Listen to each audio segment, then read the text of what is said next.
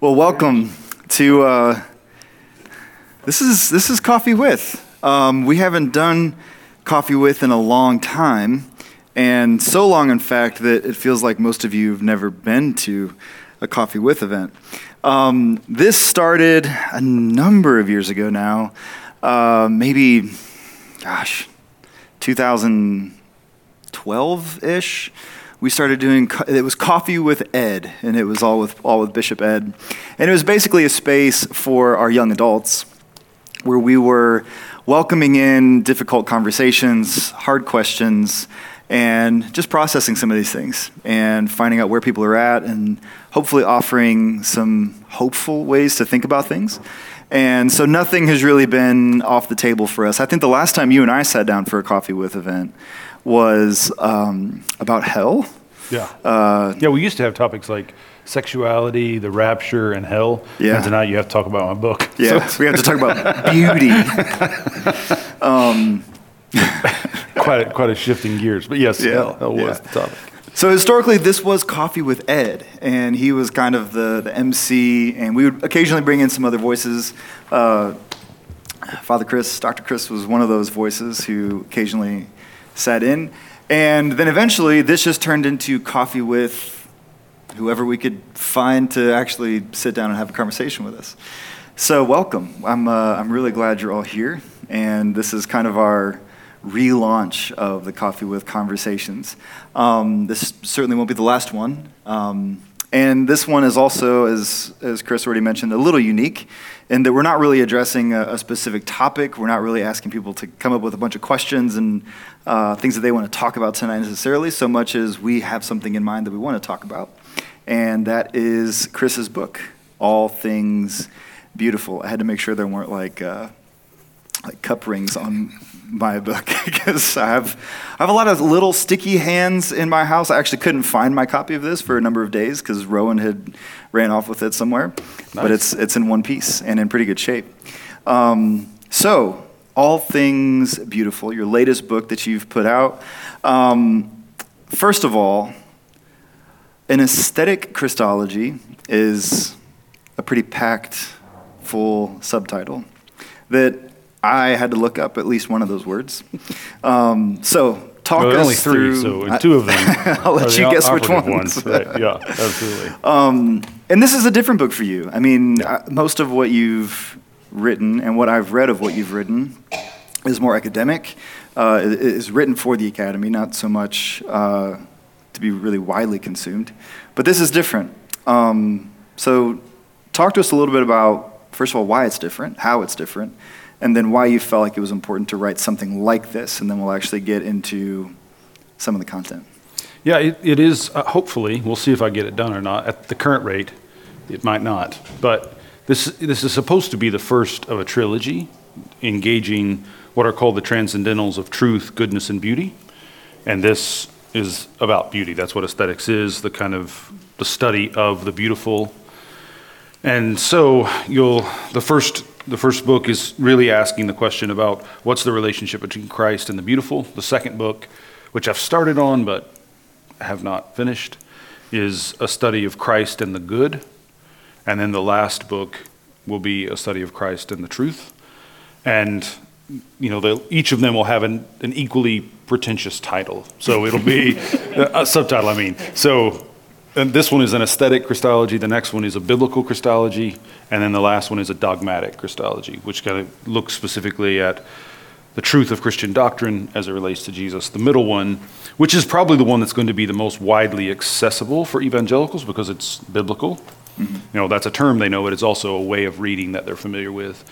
And that is the one that I'm working on now and talking about the ways in which Christ makes the good good. Mm-hmm. So, you know, don't let the pretentiousness of it scare you away. It's really just a reflection on how Christ is related to the beautiful, what the beautiful means in light of the story of Jesus. Your pretentiousness never scares me away. You had me at your pretentiousness. The more pretentious, the better. Yeah, absolutely. Well, and even the ordering of an aesthetic Christology and not a Christology of aesthetics matters. Yep. And so even the way in which you're reading beauty into Christ and not Christ into the beauty, talk to us about why even the direction of this title is important. Yeah, I mean, this is a book about Jesus, really. I mean, it's a book about what we learn about Jesus from paying attention to our movies or films. We can talk about the difference between movies and films.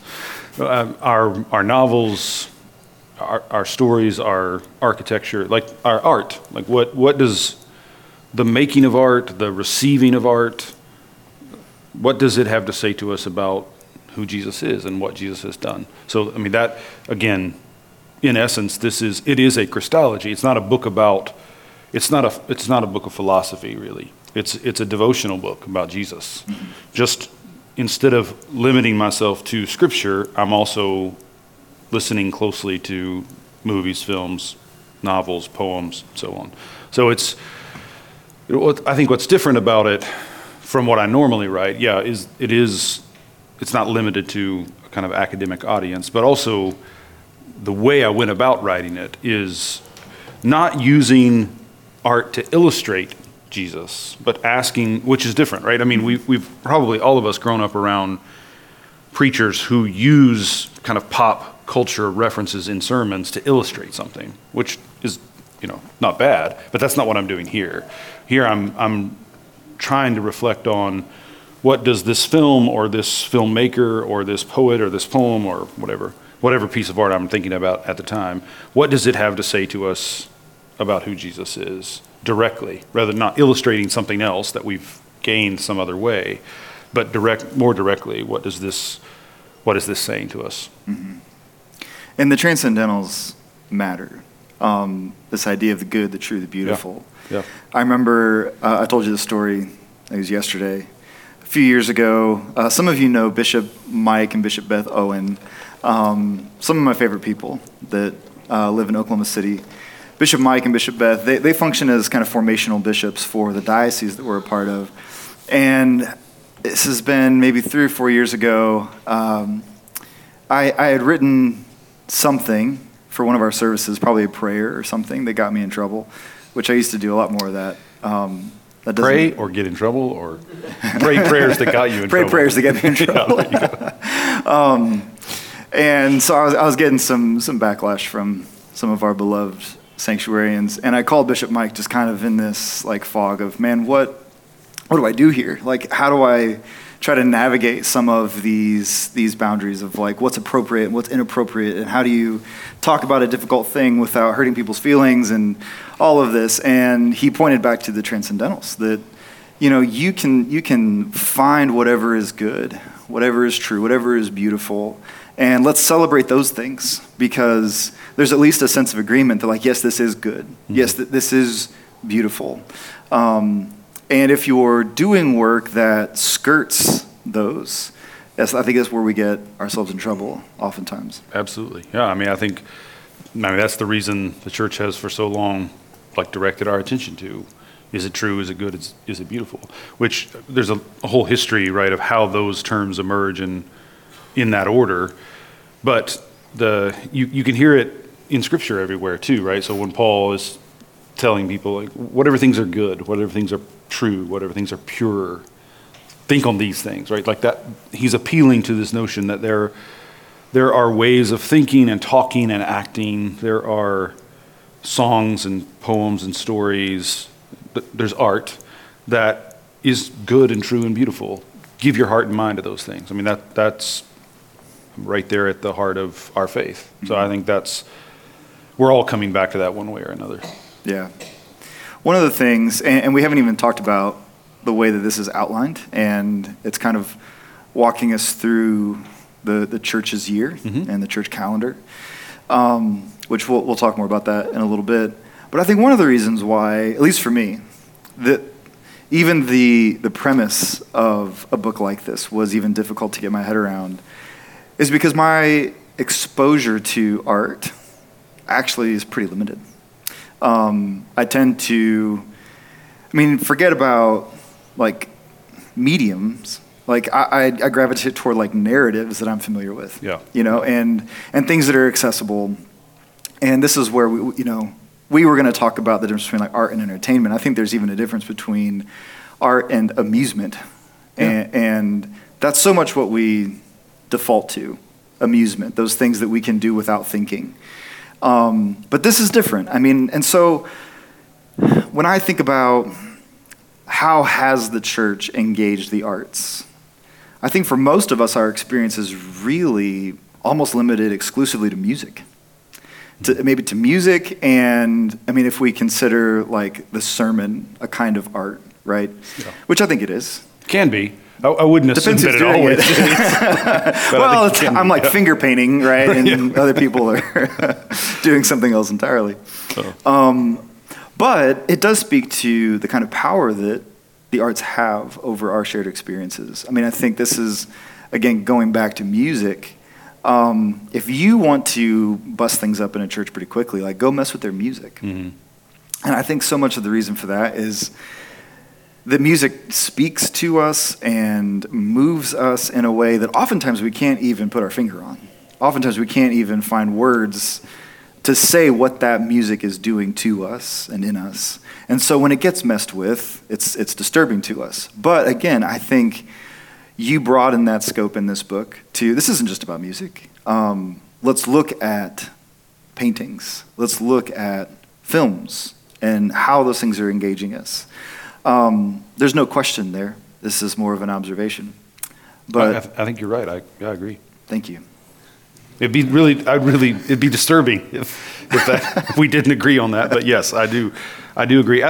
So much to say about it, though. Even though you're not asking a question, I can respond to it. I think one is there's at least the Pentecostalism that I grew up in, and I know not everybody in this room grew up in the same kind of environment that I did, but there was a kind of urgency to the spirituality. It felt like the world was ending. Like I have so many memories as a kid, so many sermons about the rapture and hell, and so many. The last sermon that I gave here, I talked about the first dream I had that I can now remember, that I can still remember, was a dream about being left behind in the rapture. And I had those. There was a kind of urgency, like an apocalyptic threat that I was raised in. There wasn't a time for anything like art, like either making it or appreciating it like that. At least in those terms, it felt like something we didn't have time for. But I think that there were several things driving that, and it was more complicated than I could have assessed at the time. One is, some of that is about class, right? I mean, the Pentecostals that I grew up around were poor, lower middle class, working types, right? So not only do they live in a spirituality in which Jesus is coming at any moment, and they're convinced of that, right? Like, I think that's... I could be wrong, but my sense is, and there's a lot of data to suggest that I'm right about this, but that seems to have changed in my lifetime. Like when I was a kid, the people that I grew up around, everybody thought Jesus was going to be coming back within a couple of years, mm-hmm. 5 years at the most, right? And 10 years at the, I mean, I can remember there are no children in here. I can remember like as a young child, the first thing I was afraid of was missing the rapture. And then as I got older, I just didn't want Jesus to come back before I got married because mm-hmm. I thought that meant, Yeah. Driver's license. Okay, sure. Right. You're obviously a purer soul than I was. Oh, I'm glad I made that comment just before Zoe walked in. That's my daughter. But that seems to have like shifted. I don't know what anybody else's impression is, but that seems to have shifted. And there has been research that suggests that somewhere in the 80s, that just died. Like that sense of Jesus is going to come back at any moment. Like people just got, there's a wonderful poem by A.R. Ammons. I don't remember when he wrote it, but everybody should look it up. Well, you can't look it up because it's a book-length poem, but in the book-length poem, there's a section, right, about preachers preaching about the coming of Jesus. And it's hilarious because he just talks about how as a kid he grew up, every Sunday the preacher says, Jesus is coming before next Sunday. And you can only do that for so long before people are like, I'm getting a little skeptical. Like maybe, but what if he didn't, right? And somewhere in the 80s, it seems, that just finally gave out. Like people just stopped talking like that. And how much How much of that had to do with like exhaustion spiritually, and how much of that had to do with just economics change for people? Interesting. And so now they're living in a different world. Like the future means something different for them now. It's not threatening in the same way that it had been. Yeah. I don't know all the details, but something shifted there. So I think some of it was driven by art is for wealthy people who have time for that kind of stuff, and art is for people who think the world is going to last, right? Mm-hmm. So that's the first thing I would say. The other thing is we were doing artful things, but we would never have called it that. Yeah. Right? So we were singing songs that were very carefully crafted. I mean, we were singing songs that were not carefully crafted, but I mean, there were all kinds of ways in which artfulness did matter to us, just not under that label, mm-hmm. right? Like there was a way in which, and I think this is something that's true about what it means to be human. I mean, more and more every year, you know, we discover older art, you know, art that's 20,000 years old, right? Yeah. Long before people could write. We have you know, cave paintings and so on that show that people were making art as long as there have been what we think of as humans. So there's something, and there's a poem, I don't know if it's in this book. I think it is in this book. In the book that you wrote? Yeah, let's see. That's what I'm trying to get at in that. Oh, yeah. Can I read this? Is it all right to read from my own book? Please do. So the introduction, I start the book and end the book with a poem that I wrote. Two different poems, both of which I wrote. I actually love this, yeah. And so I'm pointing to making this point at the end of the introduction. It goes like this. It's relatively brief. I won't keep you here all night with it. Before I wrote these words, before I knew how to write, before my late mother signed my name for the first time to my father's delight, before the Hurrian hymns or the cretic meter, before divorce scripts or gravestones or marriage seals, before tabulations or registries, before the first letters were formed, hastily no doubt and late at night, before a poet first felt the fevered lack of them, before a scar first marked a slave, before the first priest first lifted up a sacrifice with her praise, before names summoned either a face or a thing, before the mammoth stalker's first whispered warning, before my first father's first call charmed his lovers in the morning, before the groan of grief, before the squeal of pleasure, before the first predictive gesture, before larynx or teeth, before breath and the bones of the hand, a word was there, just abiding, uncreated, a blessing and not a curse. And I give it to you now, at last, like this. So what I'm trying to do there is essentially start in this moment and work back through human history to the word that is there at the beginning. And what I'm trying to witness to there is the sense in which I think to be human is to create. Like we are artists, even when what we're saying is we don't have time for that. We're going to be artful. We can't not be artful, because that's just what it means to be human in some way, right? Yeah. So it breaks out of us, right, in spite of everything. So even the people I grew up around who were as lowbrow as it's possible to be, right? We didn't even go to the movies. Like, not only did we not watch films, we didn't watch movies, right? Mm-hmm. Because we thought all that was worldly. We didn't have time for it, right? Like, Jesus was coming. And yet, in the midst of all that, we were singing songs and preaching sermons, telling stories that were, I think, deeply artful. Yeah. One of the reasons why I think that in the 80s that seems to fizzle out is because this guy wrote a book called 88 Reasons Why the Rapture Will Happen in 1988. Yes, that's right. I think that was the last, like, you know. It wasn't the last book he wrote. It wasn't the last book he wrote, that's right. But the late, great Planet Earth, you guys remember this? Like, enormous hit.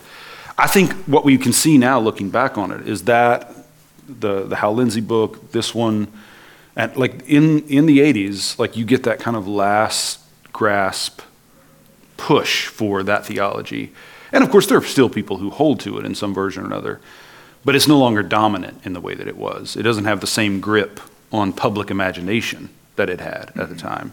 And I think it's fascinating to think about why, like what all shifted. Yeah. So some of the story is economics. I think some of the story is just exhaustion, like growing up year after year after year, Sunday after Sunday after Sunday with the same, and not just Sunday after Sunday, Sunday Sunday night, Wednesday night, right? Like you're in kind of constantly in church, constantly getting the pressure of Jesus coming, and eventually it just breaks. Yeah. And that's mostly for the good, because I think there was a lot that was really diseased about that way of thinking. Yeah. But there were some good things that were lost in that, like that there were ways in which we didn't necessarily get free of it because we were healed. Yeah. Right? We just walked away from it because we were tired of being harmed by it. Yeah. Which is, I mean, I'm glad we're not being harmed by it, but I'm not sure that what we turned to was really any healthier. But that's another discussion, another book. You know the next book he wrote? No, the 88. No, I don't know. 89. 89. Okay. I guess that's if you could keep going with it. I know. Why not? I don't know. How many years did he do? Was it just one more? Two. Okay. Yeah. Yeah. Kind of called it quits after that. He should have just doubled down. Like just kept going. Like 2021 reasons why. At some point that becomes a classic, I guess. If you only knew the cover of that book. So much of what you just said. You can actually flip the book over, and it's another book. Talk about like doubling down. Oh, like, wow. Okay. He literally wrote two books. I'll have to think of that for the second volume. Yeah, here. Dropping some seeds for you. You mentioned something about, I mean, you were, and this is true of a lot of us, but especially in the tradition you were raised in, that you were doing things that you could consider art, like look back on and say, like, yes, that was art, but we would never have called it that. No. We would have called it worship. Yeah, absolutely. And I think the way that we would delineate, at least, I mean, speaking from my own experiences, the way you would delineate, well, that's not really art, that's worship, is really around the issue of consumption. Like, we think that art is like something that we consume. Well, right, and that when I went to Bible school, and we just met tonight, but in the old... I went to school, it's now called Southwestern Christian University. When I went there, it was Southwestern College of Christian Ministries. And they did art there too, but it was for evangelistic purposes, right? Mm-hmm. So it was, how do we make movies that win people to Jesus? How do we write songs that are secular, but they win people to Jesus? I mean, that was, you know, when Amy Grant crossed into secular music and DC Talk and all of these kind of Christian pop bands, like, there was this raging debate about, I mean, have they lost the faith or are they evangelists? Like they're daring to go out there into the world and win people for Jesus like that. So I do think that we called it worship, but we also called it evangelism, right? So when we thought about art, we thought about either you do it for God alone, right? Or you do it for the world in a way that will kind of hook them. Like there's a secret hidden message. Or third, you see that, well, the world has that. We need the Christian version of it. So our kids don't get led astray by that. Yeah. Yeah, no, that definitely happened too. In fact, in my house right now, the first novels that I read were Louis L'Amour novels because my grandfather loved them. He bought every one that was available, and I would read them. But then my mother discovered that there were some unacceptable details in these stories. And so if you were to come to my house, and you're more than welcome after this is over to come by, I've got this ginormous tub of Louis L'Amour books. And if you just pick any one of them up and thumb through it, you'll see that there are whole passages that my mother redacted with a black marker. No idea what's in them. Apparently, I mean, those of you who've read the unredacted Louis L'Amour, let me know like what the lurid details are, because there would be, sometimes it would just be a line or two. So I think those were curse words. Sure. Right. That's how I calculated it. But then there would be pages and pages. And you're like, plot points were lost. And I know it wasn't the violence because there was plenty of people killed that she did not redact. So she wasn't squeamish about the violence. So it had to be something else. Yeah. So anybody who wants to catch me up on if we've got any Louis L'Amour buffs, let me know. So the comment about violence is actually a great segue because I want to talk a little bit about the chapter on Westerns that she wrote. Yeah. And so fill us in. I mean, it's something that's been written about pretty widely, especially as of late. Yep. Kristen Dumais just wrote Jesus and John Wayne. Yep. Which I engage a little bit in here. Yep. Yeah. And it seems to me, I haven't finished her book yet, but it seems to me that what she's arguing is that the evangelical perspective is very much that Jesus is a kind of John Wayne for us, right? Or that we need to turn Jesus into John Wayne. And that's the image that we've created, and it's the image that we've worshiped and that we've become addicted to, right? And you have a little bit of a different approach. As I mean, I you could probably read her book in a couple of different ways, because a lot of her book is just kind of reporting on things evangelical leaders have said about masculinity and violence and so on. That's right. So you can read what she's up to in a couple of different ways. But I will say, I think that at least the way her book has been received largely is that evangelicals, at least white evangelicals, are kind of drawn to John Wayne for the same reasons they're drawn to Jesus, and Jesus for the same reasons they're drawn to John Wayne, right? And that they're looking for a kind of man who's willing to do violence against bad people in the name of defending the weak and the vulnerable. You know, like a kind of, that we need strength and to make a show of strength. So I think and I think that's by and large right. I mean, again, much of the book is just telling us what was said, right? So, I mean, it's in that way not a lot to disagree with, but I do think that the account is more complicated than the book suggests, and definitely more complicated than kind of pop perception of the book suggests. In terms of how Americans and American Christians and American evangelical Christians think about masculinity and violence, I think the story is a little more complicated than is usually seen. Right. So that's one of the directions that you go on your chapter and on Westerns, is that John Wayne isn't Jesus and Jesus isn't John Wayne, but we need the John Waynes so that Jesus can be who Jesus needs to be. That's how I think, I think the way the model actually works. All right, that there's part of the, and here, for those of you who are interested in this, there's a man named Richard Slotkin, who's a scholar. I don't know if he's still alive or not, but he wrote a series of gigantic books on the myth of redemptive violence.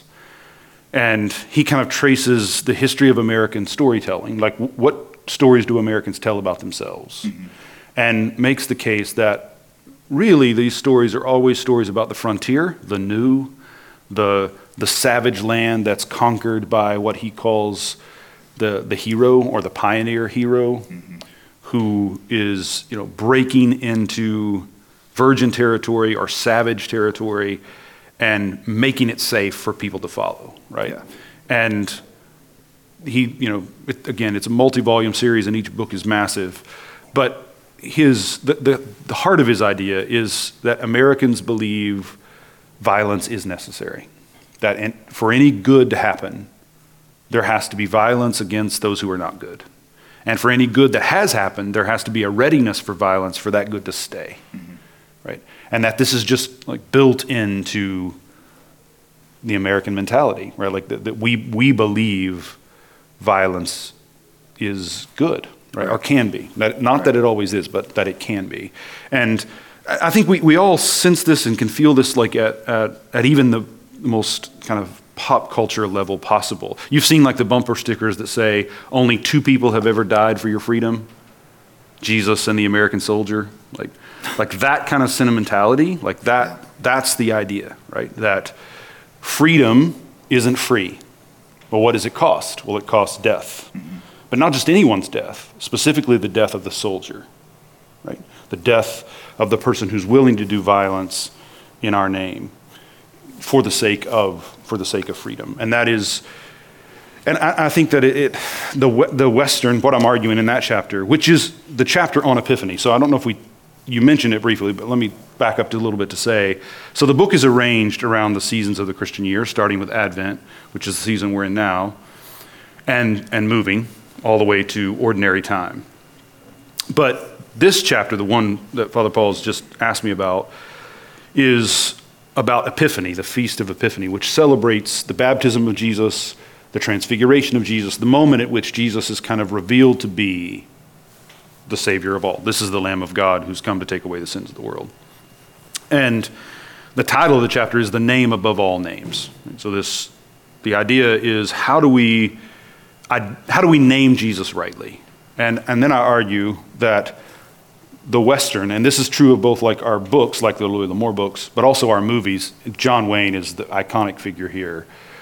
That those books and movies, those stories are stories that are trying to name something that's essentially American. And this goes back even to really before the Western to stories about the pioneers, people like Daniel Boone, and historical figures like Boone and Davy Crockett, but also fictionalized figures like Natty Bumppo, who's a part of the Leatherstocking novels, The Last of the Mohicans mythology, right?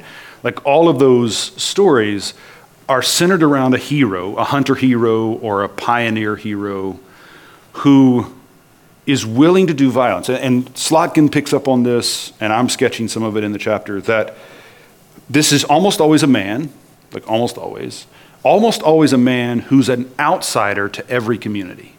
So like with the Natty Bumppo character who becomes, like in Last of the Mohicans movie, Daniel Day-Lewis plays him. He's white, but he lives with the Indians. Right. He speaks their language, right? They're his brothers. He's blood brothers with them, right? But when the bad Indians are threatening the good whites, like that's where he becomes necessary. Mm-hmm. And that becomes like part of the fundamental story that just shows up over and over and over and over again, right? That you've got this outside figure who's incredibly skilled. He's usually not a true believer. Like one of the things that's fascinating about this is usually this hero is not a Christian. And he needs not to be a Christian because he's going to do things for Christians that Christians can't do for themselves. Yeah. Right? Because their faith won't allow it. You guys remember the John Wayne, The Man Who Shot Liberty Valance. So in that movie, John Wayne, Jimmy Stewart are the big stars. And Jimmy Stewart plays this kind of man from the East, very cultured man who comes to the West to kind of bring law and order without violence to this town. And there's an outlaw there who's also played by a super famous actor. His name's slipping my mind right now. But have any of you seen this? It's an old movie. You should definitely watch it. I'm going to spoil it for you, though, so get ready. It's been out long enough. Yeah, exactly. Like you don't. Yeah, I'm not going to spare you the spoiling. But it comes down to Jimmy Stewart's character is just going to have the shootout with the outlaw, even though he doesn't want to. Lee, yes, thank you very much. He's going to have to. I knew it was somebody famous, and I couldn't think of who it is. It's terrific though, movie, and. So, but in the decisive moment, John Wayne, who's the good bad guy, or the bad good guy, whichever way you want to put it, actually does the shooting from hiding, right? So that what people perceive, the public view, is that the good marshal did what had to be done, even though he didn't want to do it. He didn't want to commit violence, but he did to save us from the bad guy. But what was really happening behind the scenes, right, is that the bad good guy or the good bad guy was doing the dirty work, right? So jump forward to the Christopher Nolan Batman movies, right? You get that exact same story, the Dark Knight, right, of Batman, who has to do in the dark what nobody wants done. Nobody wants to do it, nobody wants it done, but it has to be done, yeah, right? And so he's the hero, right? And there's that line in which the commissioner says at the end of the movie, right, he's the hero, not the hero we deserve, but he's the hero that we need. Yeah. Right? We need somebody who will do violence in our name, but not make us accountable for it. Mm-hmm. Right? So what this part of what this story means is that good bad guy or bad good guy always has to end up in exile. Right? So like Natty Bumppo, the character in the Leatherstocking novels, he dies alone without children, and is only honored by the natives. Like the white people that he rescues, they're done with him. He's done his work, right? He's protected them, and now he goes off into oblivion. John Wayne in The Searchers, which I think is kind of the great Western movie around these themes anyway. Again, if you haven't seen it, I'm about to spoil it. But John Wayne plays a former Confederate officer. After the Civil War, he's kind of famously known for his hatred for Native peoples and for the Indians, and then this young girl gets kidnapped and he gets brought in to rescue her. And part of the drama of the movie is, will he actually rescue her or will he just kill her too? Mm-hmm. Right? Because the thing he says he hates more than even the Reds are the people who are white and then turn. Mm-hmm. Right? Like they're rejecting their own whiteness, and he hates them for it. But he does, in the end, he does the right thing and doesn't kill her. He brings her back to the family. But in this incredibly iconic scene, one of the most famous scenes in American movie history. At the very end of the movie, he brings her home, her and her boyfriend who's going to marry her, and they go up the steps into that ranch house, back to the family. And the camera now is inside, looking out through the door, the open door, and behind John Wayne, you can see like the prairie, like the desert. And he walks up the steps and moves toward the door and then stops. Right? So everybody else is in the house, and the camera angle is from in the house, so you and I are in the house too, right? We're looking out with everybody else in the house, rejoicing because the rescue has happened, salvation has come. But we're looking out on the John Wayne who did all of that for us, but he can't come in. And then he turns and walks away, right? And that door shuts behind him. And that image like shows up again and again and again and again, right? Before the latest group of Star Wars movies came out, like I was teaching a class on film and talking about this theme, and I told them that has to happen to Luke Skywalker next. Like he has to get exiled. Like, because in American storytelling, in order to be a hero, you have to do things that are bad, yeah. But you have to pay for that bad by living and dying alone after that, right? And so I could go on forever about this, so you're gonna have to stop me. But I think that what it comes down to is it's kind of been drilled into us that we need Jesus for some things and John Wayne for other things. Mm-hmm. Right? We need Jesus to save our souls and John Wayne to save our bodies. Mm-hmm. Right? We need Jesus to make sure we go to heaven when we die and not hell. And we need John Wayne to make sure that our kids have a future of freedom and not communism. Right? We need to make sure, or whatever the enemy is at the time, we need Jesus there to forgive us for using John Wayne, but we need John Wayne there when we can turn away from Jesus to say, okay, you're gonna have to do this, yeah. Right? Like we don't want to do this, but it has to be done, right? And so that there's this kind of fundamental conflictedness in us about it. And what it comes down to then is we want to believe that Jesus is always there to forgive the sin of letting John Wayne do that in our name. Now, John Wayne himself cannot be forgiven. Right? Right. That's part of the story, is that the person who does that does not get reconciled back to the community. Mm-hmm. Right. It's a scapegoat. Yeah, exactly. That's precisely right. Right. So Jesus is, if you put it in those terms, John Wayne is the scapegoat and Jesus is the lamb. Mm-hmm. And we think we need both. Yeah. Right. We need the John Wayne figure who will do the stuff that Jesus would never do, or if Jesus does it, he does a mile. You know, Jesus may drive people out of the temple, but he doesn't, scalp them when he's done. Right. But we do need someone to scalp some people, or it's just going to get worse and worse, right? So we need a scapegoat and a lamb. Mm-hmm. And in part, we need the lamb because of how bad we feel about scapegoating. Yeah. Right? And so Jesus then becomes a way of redeeming us from that. And so could go on forever. The way I end the chapter though is by trying to show how the story might work differently. Like what are other stories that don't assume that don't assume that's the way in which justice gets done in the world. Like, what do those stories look and sound like? Yeah. Because, ultimately, those stories start to shape our imaginations, and that's how we actually live in the world, right? So, this, talking about Westerns, this doesn't just live in our film, right? We talk about things like capital punishment, talk about things like bombing civilians with drones halfway around the world, and oftentimes the response from the Christian community is like, has to be done.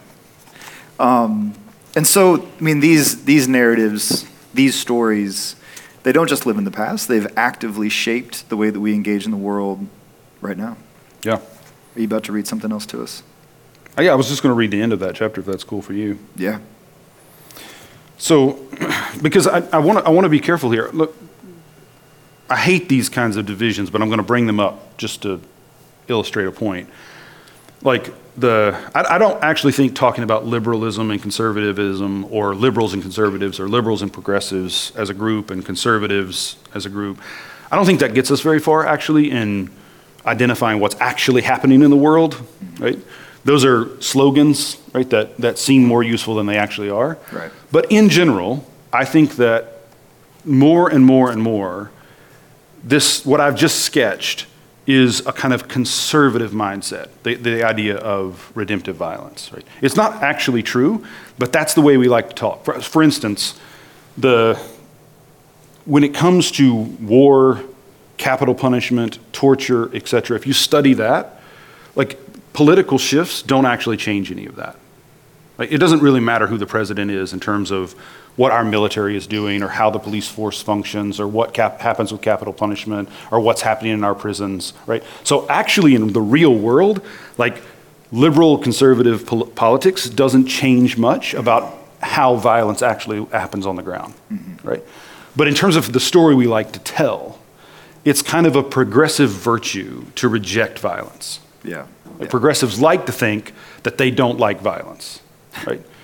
And conservatives like to think that there is like something ennobling about a certain kind of violence, right? So again, in reality, it doesn't really matter what the politics are in terms of what actually happens to our kids who go off to war or the people who are in our prisons or our police officers, right? But in terms of the stories we like to tell about ourselves, like we like to frame it in terms of either noble violence, right, the violence of the, you know, someone once told me they'd gone to Washington, D.C. and to see like the memorials there and the kind of historic sites. Mm-hmm. And they were just kind of catching us up on it. And they said, like, that's the holiest place I've ever been. And when I stood at the Tomb of the Unknown Soldier, I had this impulse to take my shoes off because I was on holy ground.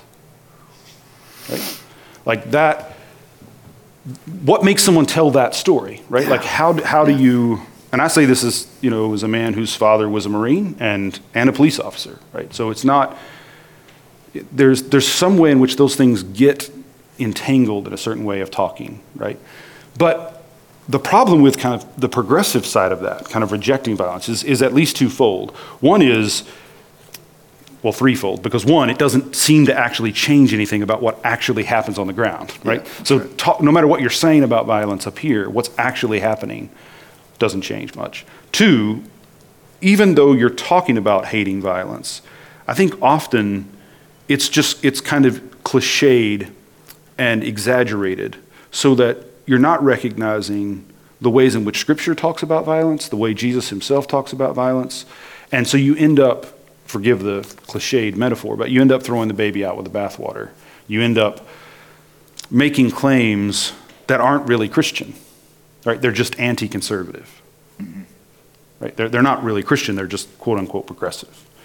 And Scripture filled with talk about violence. Now the question is, what's being said in those passages? Like, what are we talking about when we talk about the wrath of God or the armies of the Lord? You know, so as a kid, the church I grew up in, we had booster band on Sunday morning. All the kids, until they were 12, 13 years old, had to go forward and sing. And my father, the aforementioned Marine, was determined that I would do that until the legal age, right? So all the other kids up in booster band were 4, 5, and 6, and here I was roughly the size then that I am now. So I didn't have a beard, but otherwise pretty much look exactly like I do now. So I'm 12 years old. I'm in the Lord's army, right? And it's the Lord's army, right? It's patterned on the patriotism of the great American military, right? So there's a way in which that stuff gets wrapped up, but when you reject militarism, or you become critical, as a progressive, you become critical of the war machine, etc. Think Woody Guthrie or Bob Dylan or whatever.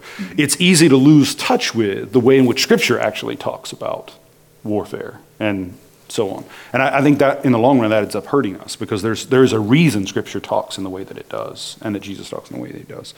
So again, like I said, I could talk about this forever. I think we're at a place where we need to find ways to tell different stories, though, like and actually change things on the ground, right? Not just shift the story so we go home feeling better, but what do we do that actually changes the way? I mean, just this afternoon, Father Kenneth Tanner, sent me and some others of us a text about a school shooting in his town, and he was called, while it was still an active shooter situation. as a priest to be there for the victims. If I remember rightly, 3 kids were killed and 8 more were wounded with, you know, some 15-year-old kid shooting them down. Yeah. And that, like, what should matter ultimately to us is not just the stories we tell, but how do we address that? How do we address it so that no more kids get shot at school by other kids? Like, what? That's what really should matter to us, as both as Christians and as Americans and as humans.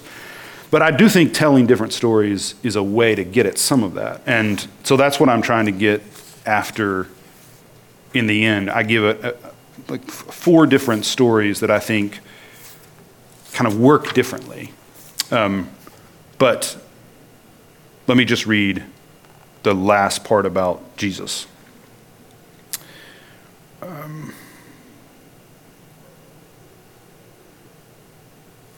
Well, I don't know if I can read much of this without you having read the other chapter, but I will, just this line, and then I'll explain kind of how it works.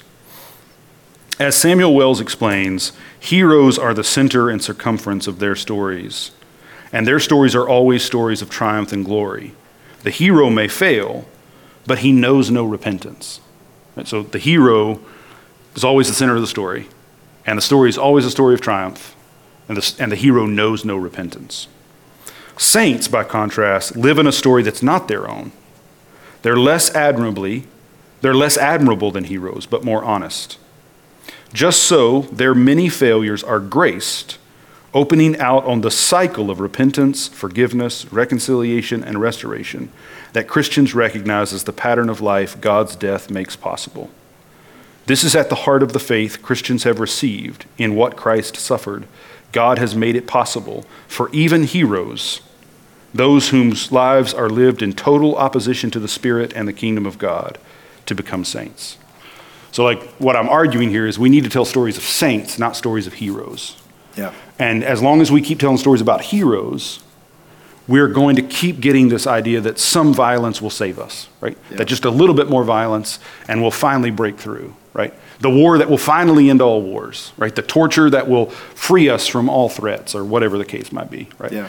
And so that and it is strongly worded, right? I'm arguing that a hero is someone whose life is lived in opposition to the Spirit, right? You can't be a hero and be obedient. Yeah. You can be a saint, but you can't be a hero. And I think that's the shift that has to happen. Yeah. I'm still going through the words of the Lord's Army song in my head. I may never ride in the infantry, but I'm in the Lord's Army. March in the infantry, ride in the cavalry. Ride in the cavalry, shoot the artillery. I may never fly over the enemy. This is the but. Right. Not right. Because. Right, yeah, exactly. Right, exactly. Like, I'll never do those things because I'm in the Lord's Army. It's like, oh, I kind of wish I will do those things someday, but even if I don't. You know the root of all that, and this is a fascinating part of the history too. The reason that's being said is I will not be able to fight for my country in that way, but I can do it through prayer. The reason it's phrased that way is to say, I'm too young. Remember, it's children singing this. I'm too young to fight in the military. I can't fly the plane or shoot the artillery, but I can pray for my country to win. That's what that song is about. Yeah. And it is, like, that's a World War II sensibility. That's not just American. I mean, like, for instance, C.S. Lewis, you guys know C.S. Lewis, his book, Mere Christianity, he was asked, you probably know this, that book began as a series of talks on the BBC. Do you know who asked him to do that? The British government. Do you know why they asked him to do it? For morale during the war. The purpose of that book, and the reason it's Mere Christianity, is what unites us as British people against the threat of our enemies is something that's basic to all of us. It's a kind of Christianity that makes our nationalism possible. Right? So, the Lord's Army song is kind of a lowbrow, low church version of Mere Christianity. But this is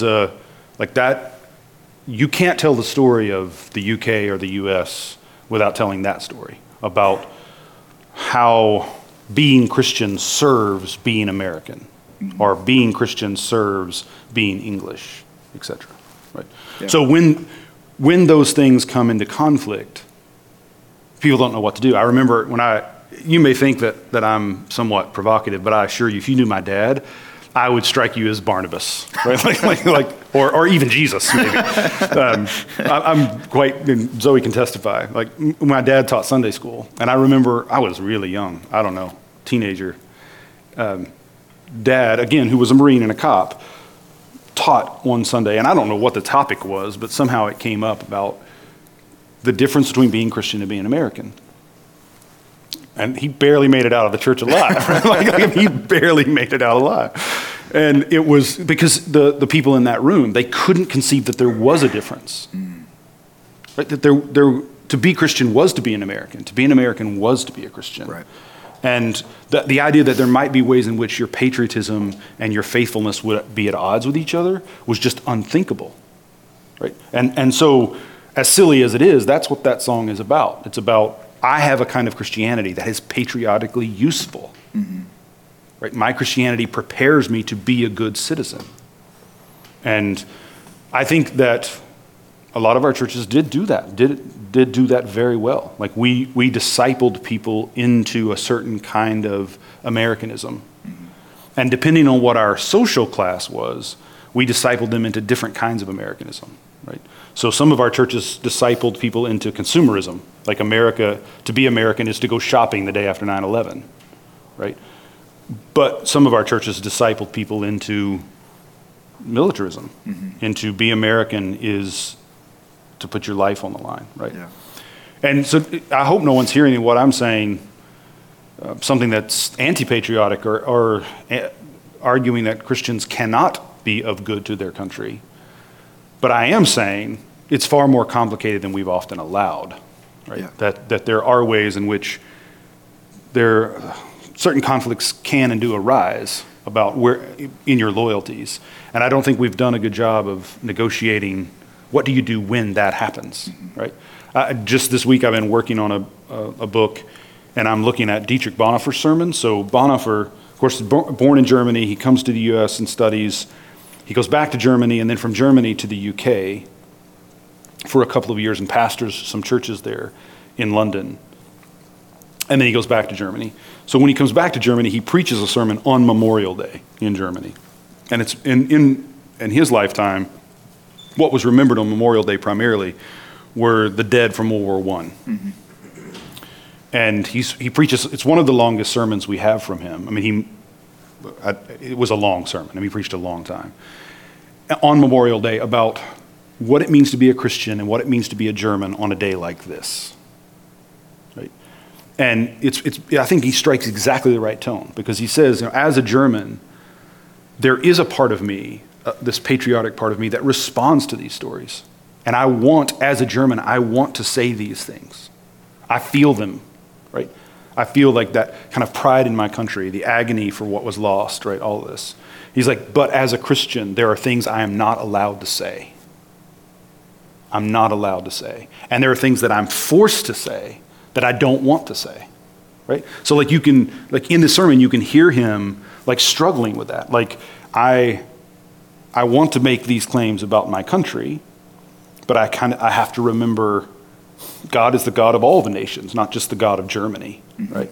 And what's striking is that sermon, which was 1935, you realize that he doesn't know it. We can tell now. It's that insight that's going to protect him when Nazism rises and most German Christians just go with the flow.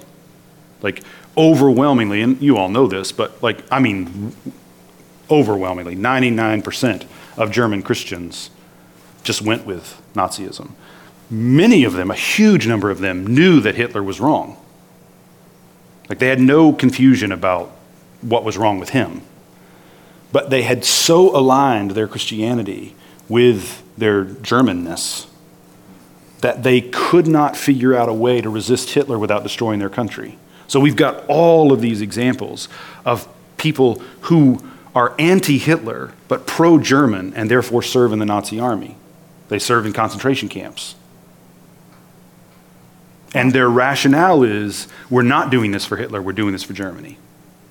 But what they're doing is exactly the same as what any other Nazi would do, right? How does that happen? And what protected Bonhoeffer from that was that insight, right?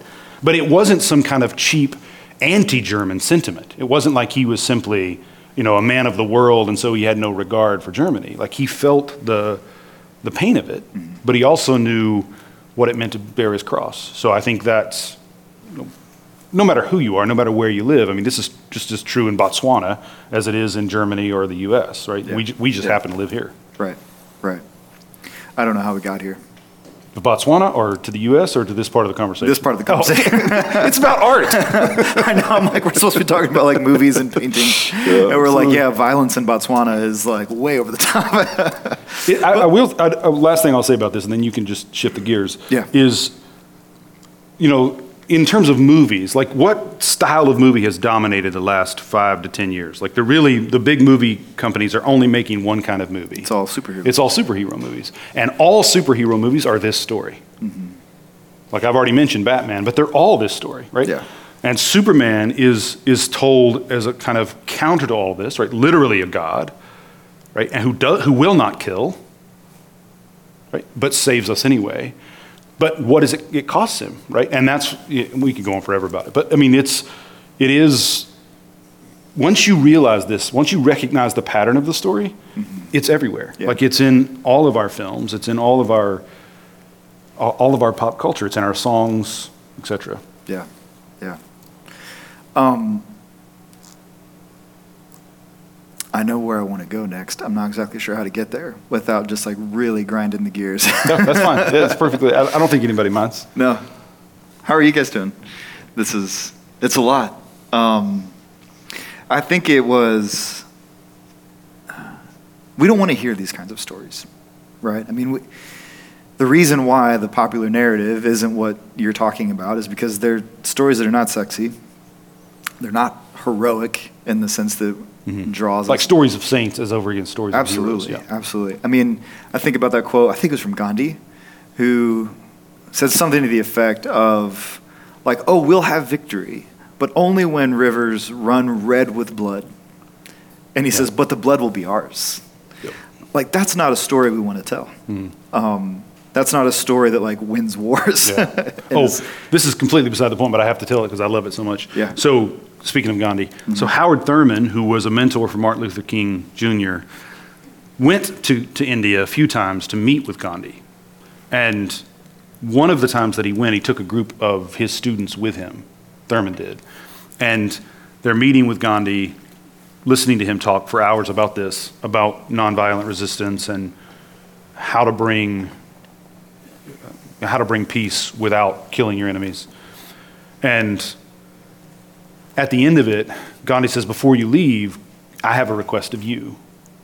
And they're like, what could Gandhi want from, you know, a group of African American theology students? And he's like, I've heard people talk about a song you sing in your churches. Were you there when they crucified my Lord? Will you sing it for me? And so here they are somewhere in India, and this group of African American theology students and their professor start singing, "Were you there when they crucified my Lord?" And the reason I want to mention that is that that's a kind of art that's about sainthood, not heroism, right? And of course, everybody knows, right? That's a song that arises out of black experience. Were you there when they crucified my Lord? Were you there when they crucified my Lord? It's a song about recognizing the freedom that comes in the death of Jesus, not the death of Jesus' enemies. And it is, I don't think it should ever be lost on us that's the art that came, not the only art, certainly, but it's iconic to the black experience in America. That what came out of the experience of the black community in slavery and then Jim Crow and everything that's followed Jim Crow has been a kind of art that's mostly about suffering with Jesus. It could have been so many other ways. Instead of a history, I mean, I just forgot his name. It'll come to me in just a second. But his dad was a preacher here in Tulsa. He's now a famous professor and philosopher. I don't know why his name has slipped my mind. I can see him. He always dresses in black and wears the Cornel West. Cornel West. I kept thinking Carlton Pearson for some reason. And I don't know, like Cornel West and Carlton Pearson are not the same people. But yeah, Cornel West. So Cornel West has said, he's the one who brought my attention to this very point. And he said, in many places in the history of the world, when you have oppression like that, like chattel slavery and then Jim Crow, what emerges is terroristic backlash. You get a culture of terrorism in which the oppressed people terrorize the oppressors, right? Bombings and assassinations and so on. But that what came out of black experience was mostly peacemaking, lament, praise, art, dance, and this whole artistic tradition that becomes jazz, right? The Congo blues. Yeah. Like it's astounding testimony to the power of the story of Jesus as bringing freedom. Yeah. Right? That we're not, this is not fatalism, right? To tell the story of Jesus' death is not to tell the story of the powers win the end. It's not fatalistic or nihilistic. The power of Jesus' story is this is how real freedom comes, right? And that is 1,000 years from now, when people talk about America, that's what they're going to tell. When Christians think back on the American experience, this is what they're going to remember, is that there were people who knew the power of the cross. And this brings me back to that point about there is a kind of violence in the story of Jesus. It's a violence that does destroy sin in saving the sinner. So, I mean, but only God can do that. Like, only God can destroy all that is diseased and wicked and save those who were diseased, right? We can kill the sick, but the sickness remains. God can kill the sickness, right? And that's what the story of Jesus is about, right? Yeah. And the woman caught in the act of adultery, right? If we had our way, we would have just killed her, and she would have died in her sins. What Jesus does is kill the adultery, right? Go and sin no more. You're free of that, right? Like this, you're liberated from it. So I think we do need to realize that God is a man of war. It's just what he's at war with is not what we're at war with. Yeah. Right? His ways are not our ways. And I think that's like we don't want to lose touch with that language. Yeah. Right? Yeah. I had my little preaching jump that like I was going to launch into something. Oh, yeah, we'll do it. The moment's kind of passed. Sorry about that. But that's okay. One of the things that you were talking about with what has risen from, I mean, mostly the black experience in America. And I think it's so fascinating that whether you're talking about the blues, talking about the art, talking about the music, jazz, that so much of that happened just in the same way that we talk about in the Westerns, where it's always an outsider. Yes. But they were also outsiders. I mean, you look at any of the paintings of a place like Congo Square out in New Orleans. Yeah. And what you see in all these paintings is Congo Square. You see people dancing, playing music, and in the background is like the ramparts. And in the background is the cathedral and like where all of the city life is happening. Yeah. They have to meet out there because they're not allowed in. But they're taking that experience and rather than turning it into a kind of violent backlash, they turn it into a different song, right? Congo Square is still, it's legitimately more sacred than your friend who went to. Right. Yeah, well, I think as Christians, right, the sacred is that which Jesus has made possible, right? That which is Jesus has made possible. And so I think our stories should reflect that. I mean, I don't think that's the only kind of story you can tell. I don't mean that in that sense, but I do think in terms of the stories we tell and celebrate as Christians, we need to think more about that shift from stories of heroes to stories of saints. Yeah, yeah. Well, we've been talking for about an hour. I want to leave a little bit of time for some questions, or if anybody wants to steer this conversation in a particular direction. If you've read Chris's book and you're like, I can't figure out this thing, now is a great time to ask some of those. One thought, and I wanted to get your 2 cents on this. It feels to me, and I'm sensing this just even in my own life and in my own world, that I feel like it's something of what you're saying and pointing to, and I want to get your feedback. I'm somebody who I've kind of not rejected, but I've strayed away from things like fiction in my reading, like novels, or like, yeah, maybe if I ever have time, like I'll do that. But in the meantime, I've got to do like this real work of reading my theology books. But recently, especially, there's been this shift where I'm like, I have to read some other kind of story. Yeah.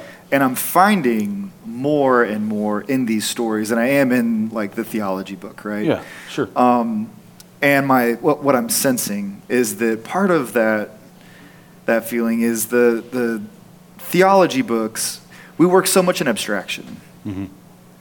And we have to talk in kind of generalities, right? So we use phrases like the marginalized when we talk about theology. Yep. But something that art does is it tends to reject or at least resist those kinds of abstractions and start to move in on particularities.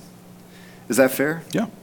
Yeah, I think it's dealing with, particular people, particular events, right? It's kind of requiring you to see someone rather than to, again, think in abstractions. I think Martin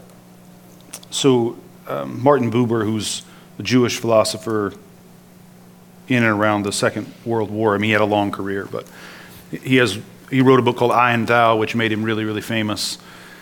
But he has this passage in one of his books where he's talking about the ways in which when you have what he calls false prophets who serve what he calls the politics of illusion. So he says that there are politicians who are always dealing in illusions, and they have their prophets who do their work for them.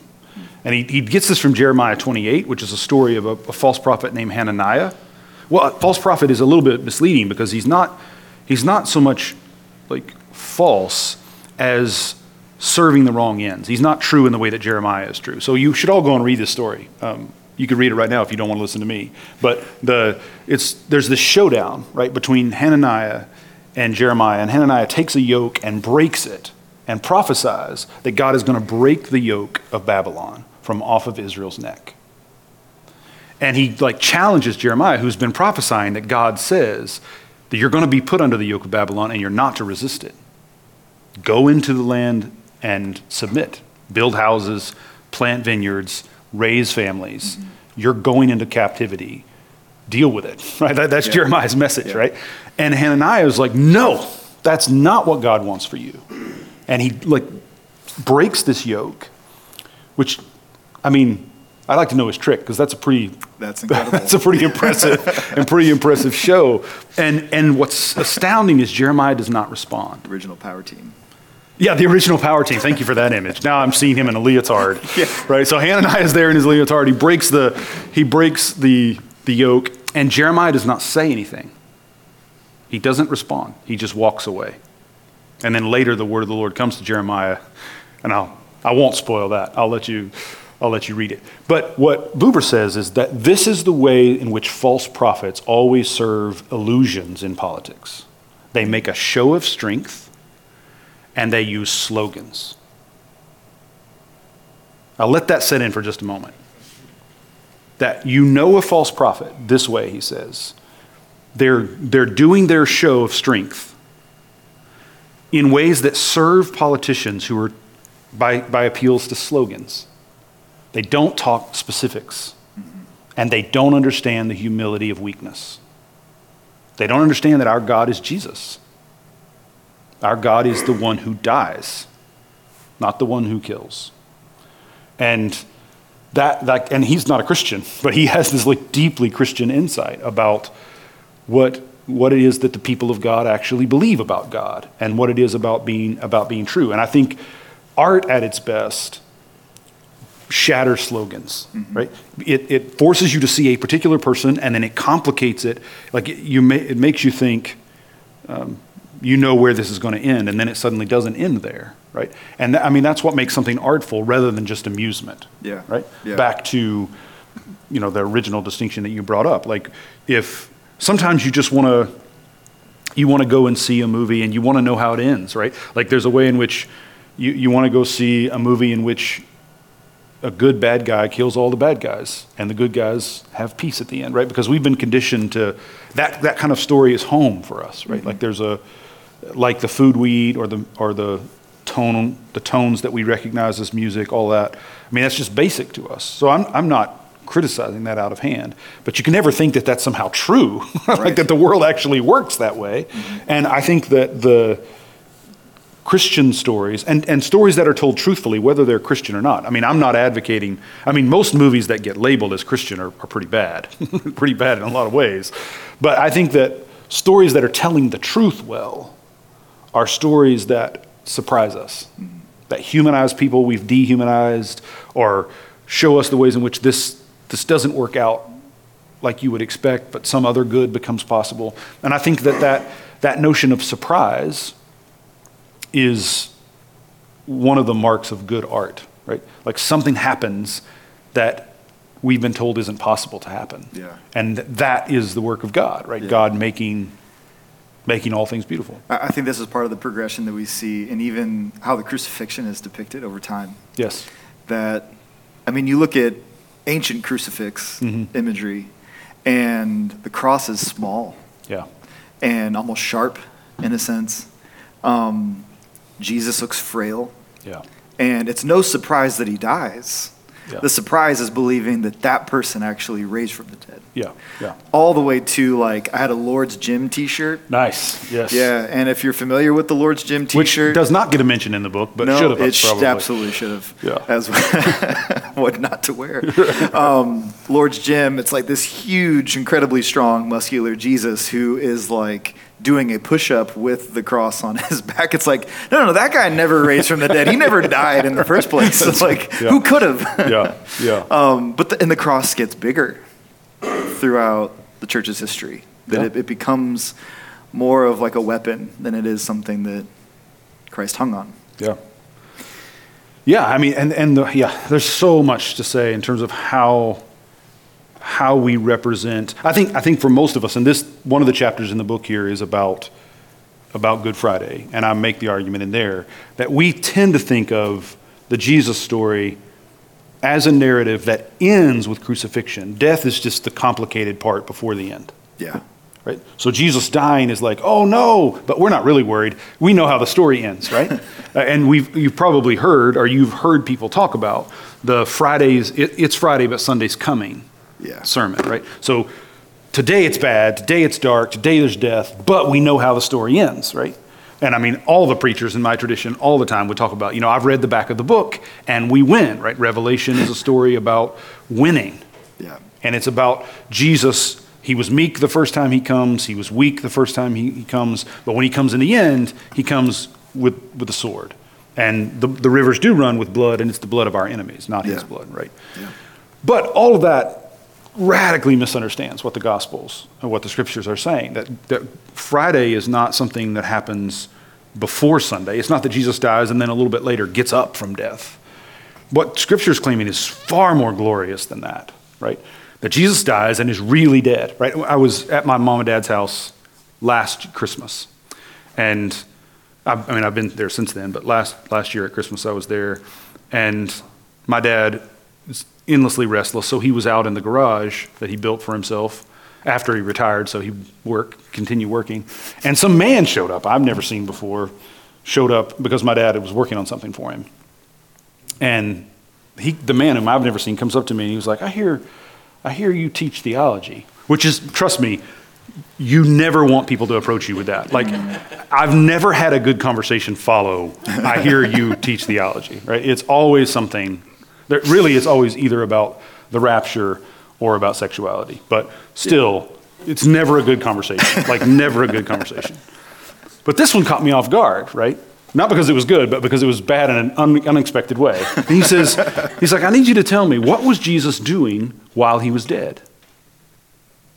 That's exactly how he phrased it. What was Jesus doing while he was dead? And I laughed and I said, he was dead. He wasn't doing anything. I mean, that's literally what it means to be dead. He couldn't do anything. And he's like, no, you don't understand. Like, on Friday, he dies, and then he's in the tomb. But what was he doing while he was in the tomb? He wasn't doing anything. He was dead. And he's like, and he just walked away. He's probably somewhere still praying for my soul. He's like, this theologian. Yeah, exactly. But here's the point. I think a lot of us have been taught, right, that we don't take the death seriously. He seemed to die, but really, right, really he was in hell beating up the devil, right? Yeah. That Jesus let it look like he was dying, but really he was doing something else, right? But I mean, what the Gospels are talking about, what Scripture is talking about, is that he's dead. I mean, he's dead just as surely as anyone else has ever been dead. And that God raises him from the dead and all the dead with him, in him. That's far more glorious, right, than the story that we tend to tell. So like our passion plays misrepresent what's actually in the text of Scripture. And that's the story we have to get right. Yeah. Right? I mean, we've talked about a lot of other stories, but that's the story that we've got to get right first before we can understand any other story. Yeah. Christianly. Yeah. Let's open it up to any questions that might be in the room. Don't ask me what Jesus was doing while he was dead. You've heard my answer. Yeah. Yeah.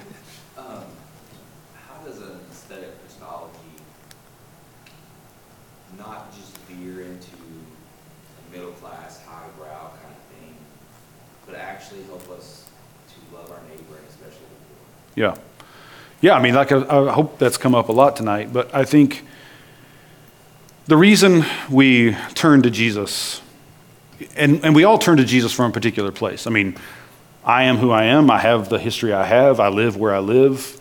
I can't see Jesus from every angle, right? And I can't say everything about Jesus that needs to be said. I can't say everything about Jesus that I want to say, much less everything that needs to be said. So in this book or a sermon or anything else I'm doing, I'm in no way claiming it's the last word on what needs to be said about Jesus. So that, I mean, that's the first thing. But when we turn to Jesus, I think we turn to Jesus to see the truth and to let that truth kind of acclimate us to what's real, to what's actually going on in the world around us.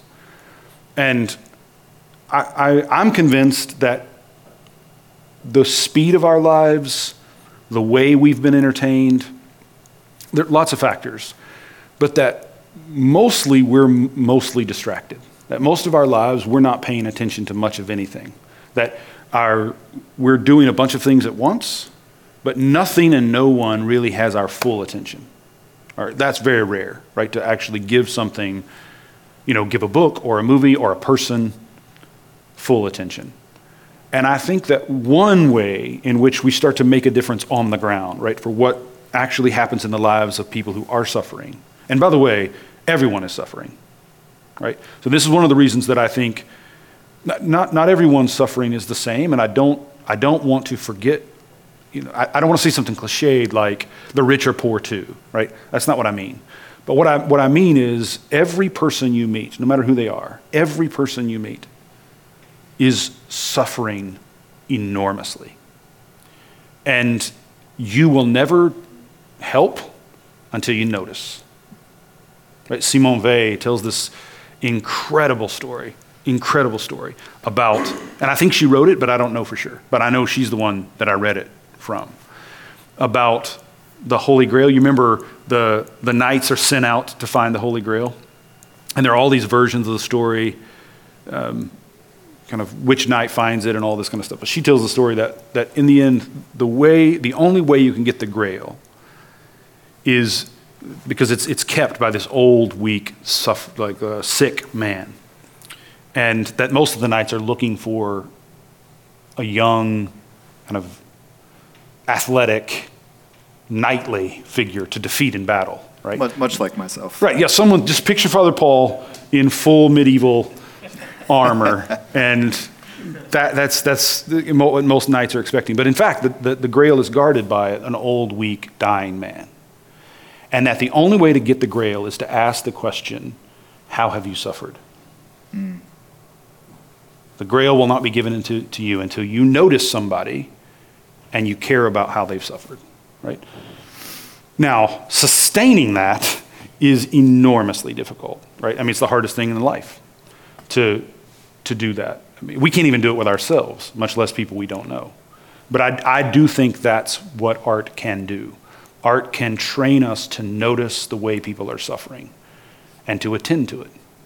And art can train us to notice the ways in which people are rejoicing and how to rejoice with them, right? So I think one way of putting it is the stories we're reading and telling, the movies we're making and watching, the buildings we're building, the dances we're dancing, the songs we're singing, like what should be happening is it should be making us aware. It should be making us so that we notice things. I see the truth of that. Like I recognize that. And in that recognition, I preached a couple weeks ago, not here, about the story of Ruth, which is like mind-blowing in terms of a narrative, because it's one of the only stories in human history in which there are no antagonists. Mm.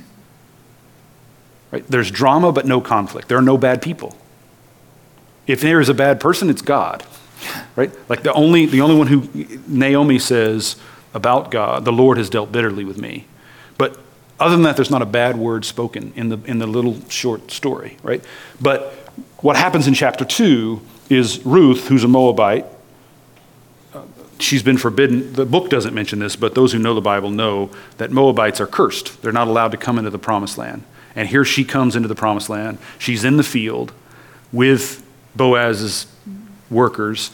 Boaz comes up to her and addresses her. She says, "What are you doing?" And he says, "I know you. I know your story. You are Ruth the Moabite. I know all the things that you've done for your mother-in-law, Naomi." And you realize that he knows her story. But what's astounding is, and I can't get into all the details right now, but what's astounding is he not only knows her story, he knows his own story. So at the end of the book, the elders of the city gather around, and the women of the village name this child, Boaz's child, Ruth's child, Obed, which means worshiper. And it's the only time in Scripture where the women of the village name, not the father, not even the mother, or an angel, the women of the village name the child.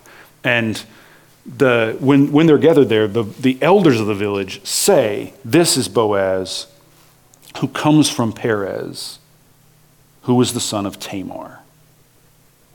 Though I don't know if you remember the story of Tamar, but in Genesis, there's a Gentile woman, Tamar, who gets kind of brought into the family of Judah. One of Judah's sons marries her, and then he dies. And the boys will not marry her. And so she's now estranged. She's left for dead, essentially. And she dresses up like a prostitute and entices Judah into sleeping with her. And I mean, it's, you know, R-rated. This would never show up on PureFlix, but it's right there in the Bible. And this story is a story about the ways in which this woman, Tamar, becomes the future for Israel. And Israel tells this story over and over again, that there's no future for Israel without these Gentile women like Rahab, right? Like Tamar, like Hagar, who's the first woman to name God in Scripture, mm-hmm. and so on. I could go on forever about that. But here's the thing. The reason Boaz recognizes Ruth and does not oust her, doesn't leave her to starve, doesn't throw her out, is that he knows her story and he knows his own story. And because of that, he knows, I wouldn't be here if it weren't for someone exactly like this.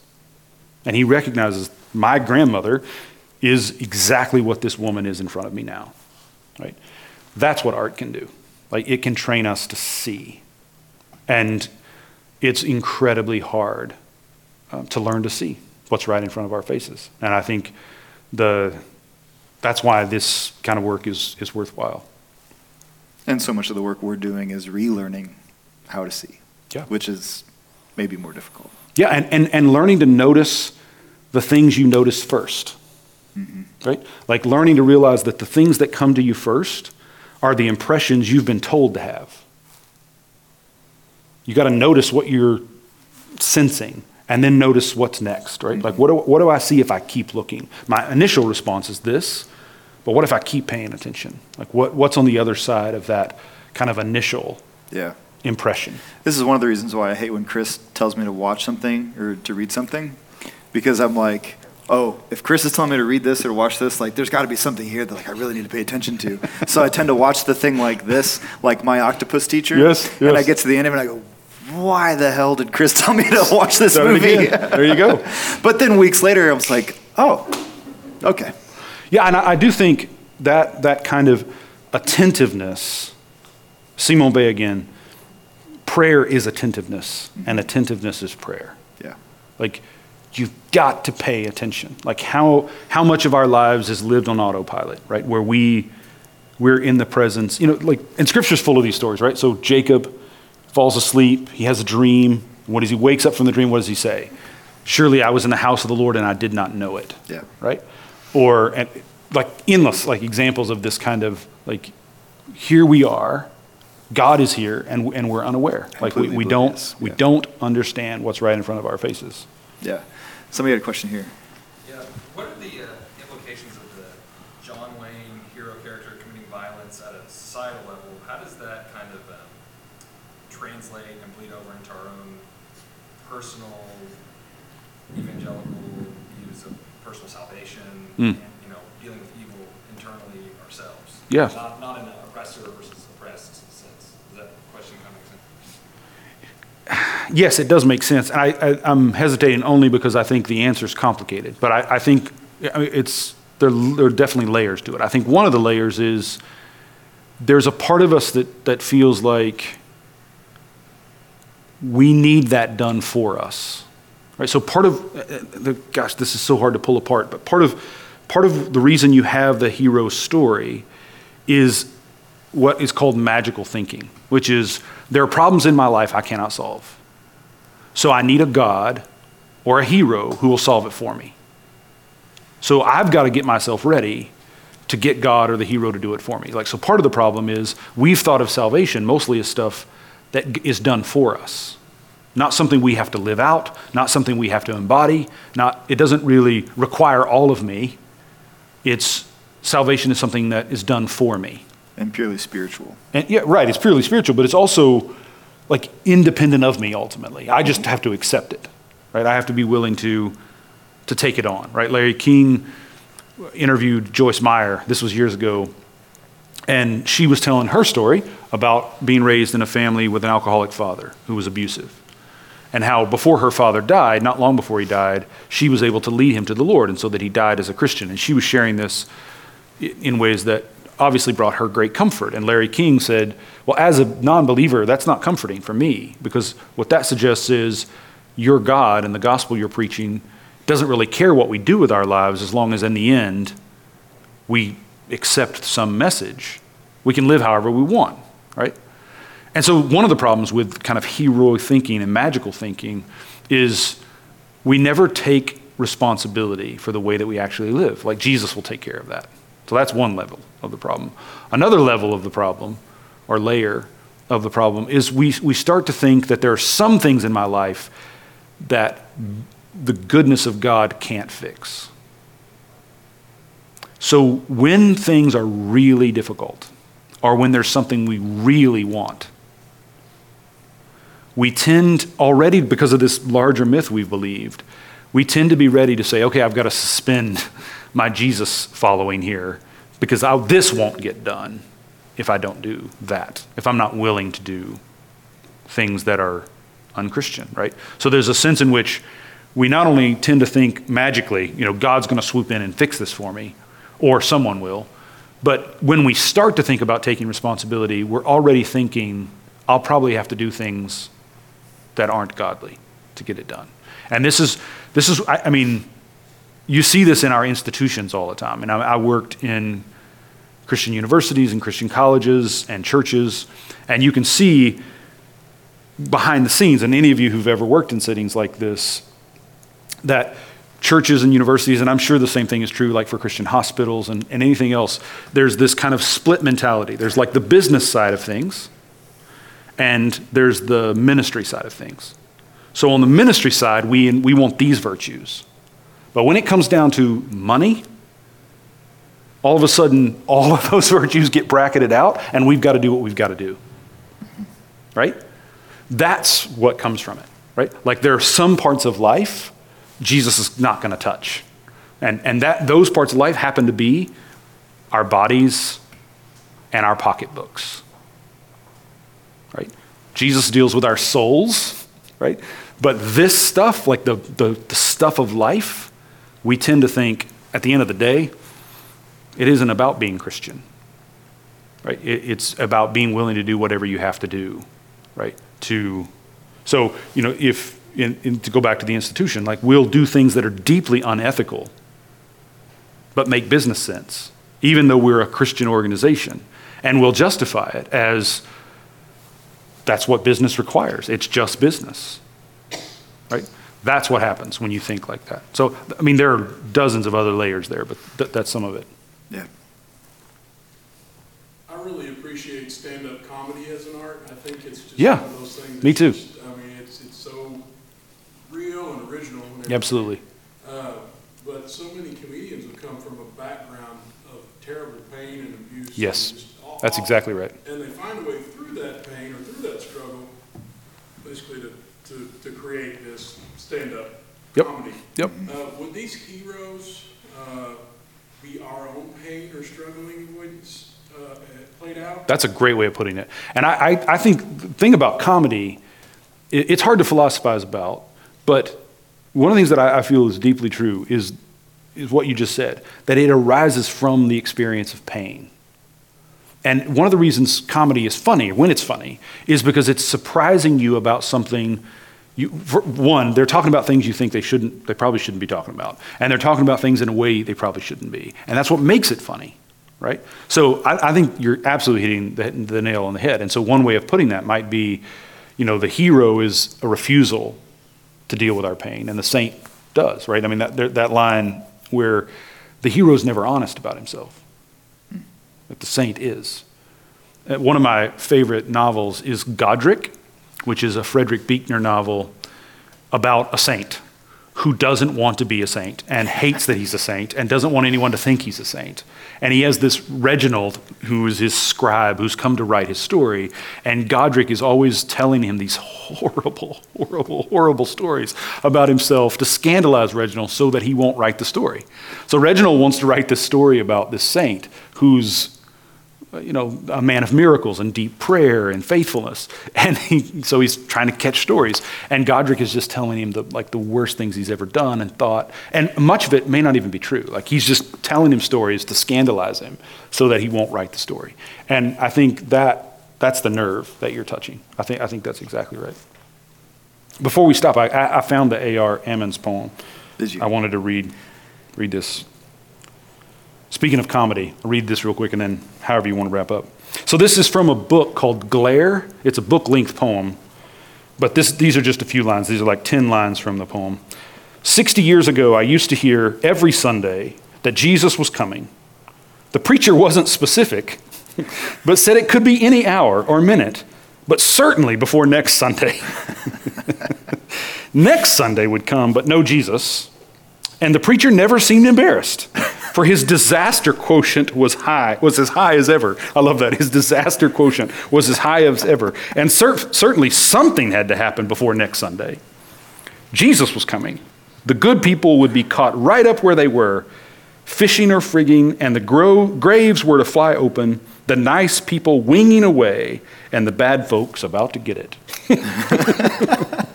And that's what I grew up on, man, for sure. Yeah. The good folks winging away. And the bad folks about to get it. The bad folks about to get it. That's exactly right.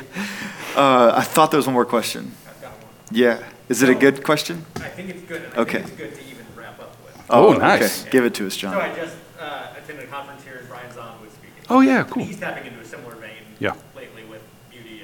And he seems to think that the survival of Christianity really is wrapped up in beauty. Mm-hmm. Would you agree with that? Or and if you do, how do you think that impacts people? Yes and no. Yeah. So this is a kind of argument between friends about this point, between Brian and me.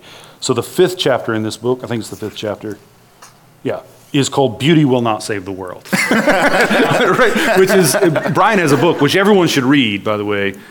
Brian has a book called Beauty Will Save the World. And I mostly agree with what he's saying. But I want to add a couple of qualifications, with which I actually think he would agree. So yeah, it's a fun back and forth. But what I'm arguing here is that beauty itself needs to be saved first. That beauty cannot save the world until beauty is saved. And interestingly, that line, Beauty Will Save the World, comes from a Dostoevsky novel, mm-hmm. The Idiot, and it's often attributed to the character, the Idiot, Prince Mishkin. But he actually, we don't know that he actually ever said it. So the way it shows up in the novel is that one of the other characters says to him, I've heard that you say, beauty will save the world. And then it shows up again multiple times in the novel, but never in a way that is kind of straightforwardly reliable. And Dostoevsky all the time did this. And in the world of memes, we love lines like that. Beauty will save the world. Another one is from Dostoevsky, gets translated some version of, my Hosanna has passed through crucibles of doubt, or through the crucible of doubt, right? Which is a glorious line, right? Almost like Leonard Cohen's, right? There's a crack in everything, that's how the light gets in, right? So we live in a world in which those kinds of slogans meme really, really well. But Dostoevsky was way more complicated than that. So like that line about my Hosanna has passed through the crucible of doubt is actually said by the worst character in the novel. Right, so he puts that incredible line in the mouth of somebody who's utterly unreliable. And the man who says beauty will save the world, or is said to have said beauty will save the world, is an idiot. And in the end, everyone associated with him ends in misery. Like the book ends, spoiler again, sorry about all that. Like the end of The Idiot is, he goes back to the insane asylum and everybody whose life he's touched is in shambles, right? So I think the point of the novel is not that beauty will save the world, but that unless beauty is redeemed by Jesus, because the key for me in that novel is that they see the painting of Hans Holbein's painting of the dead Christ, right? Which is, I don't know if any of you have ever seen this painting, but it's just a painting of the corpse of Jesus. And Dostoevsky himself personally was scandalized by it, and in the novel, multiple characters are scandalized by it. But it's about facing the fact that our God is a God who dies and is dead, is D-E-A-D, dead, right? And that recognizing that in the King James, there's this line in Proverbs, beauty is vain. Beauty is vain. And then in Isaiah, we're told that the suffering servant has no beauty that we should desire him. So I think the witness of Scripture is, it's the beauty of Jesus that saves us. And the beauty of Jesus doesn't fit any of the standards of beauty in our world, right? And I think if we add that caveat, then once you fall in love with Jesus as the beautiful one, then yes, that is saving.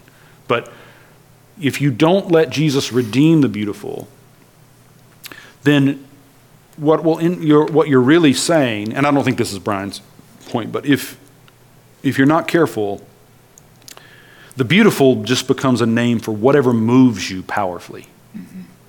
whatever grips you or touches you. And if we don't let that be redeemed, then all we're really saying is, I'm saved by my experiences. Like whatever is deeply moving for me is good for me. And I don't think Christians can say that. I think there are things that are deeply moving that might not should move us. And I think there are things we're not moved by that we should be moved by, right? And I think that, so a Christian account, I think, needs that complicated. And again, I think Brian and I agree, but superficially, we're saying it running in the opposite direction. Excellent question, though. Yeah, that's great. I'm not going to read Brian's book. Read it. No, please read it. At least read parts of it. Oh, lenses. There you go. Yeah. Awesome. Well, we need to wrap up, mostly because I have to go. I have to go lead prayer for the Order of St. Anthony in like 30 minutes. So if you've got nothing else going on at 9 p.m. tonight, jump on evening prayer with us. But thank you for having this conversation. I didn't expect it to take any of those turns, but I'm glad it did. Are you able to hang out for a few minutes in case anybody wants to get their book signed or something? Sure, absolutely. Cool. I'm going to keep mine unscathed. Okay. I don't blame you. Awesome. And thank you all for being a part of this conversation. We'll have more of these in the future where we might actually address some Interesting topics. I wasn't going to say interesting, but... Interesting and relevant, both at once. Something a little more scandalizing than your book. I love your book. I think it's really important for us right now. And it's actually helping me form a lot of what I hope are good ideas about our community and how we worship and what this means about our future. So thank you. Yeah, thank you. And thank you all. I appreciate it. Thank you for being here.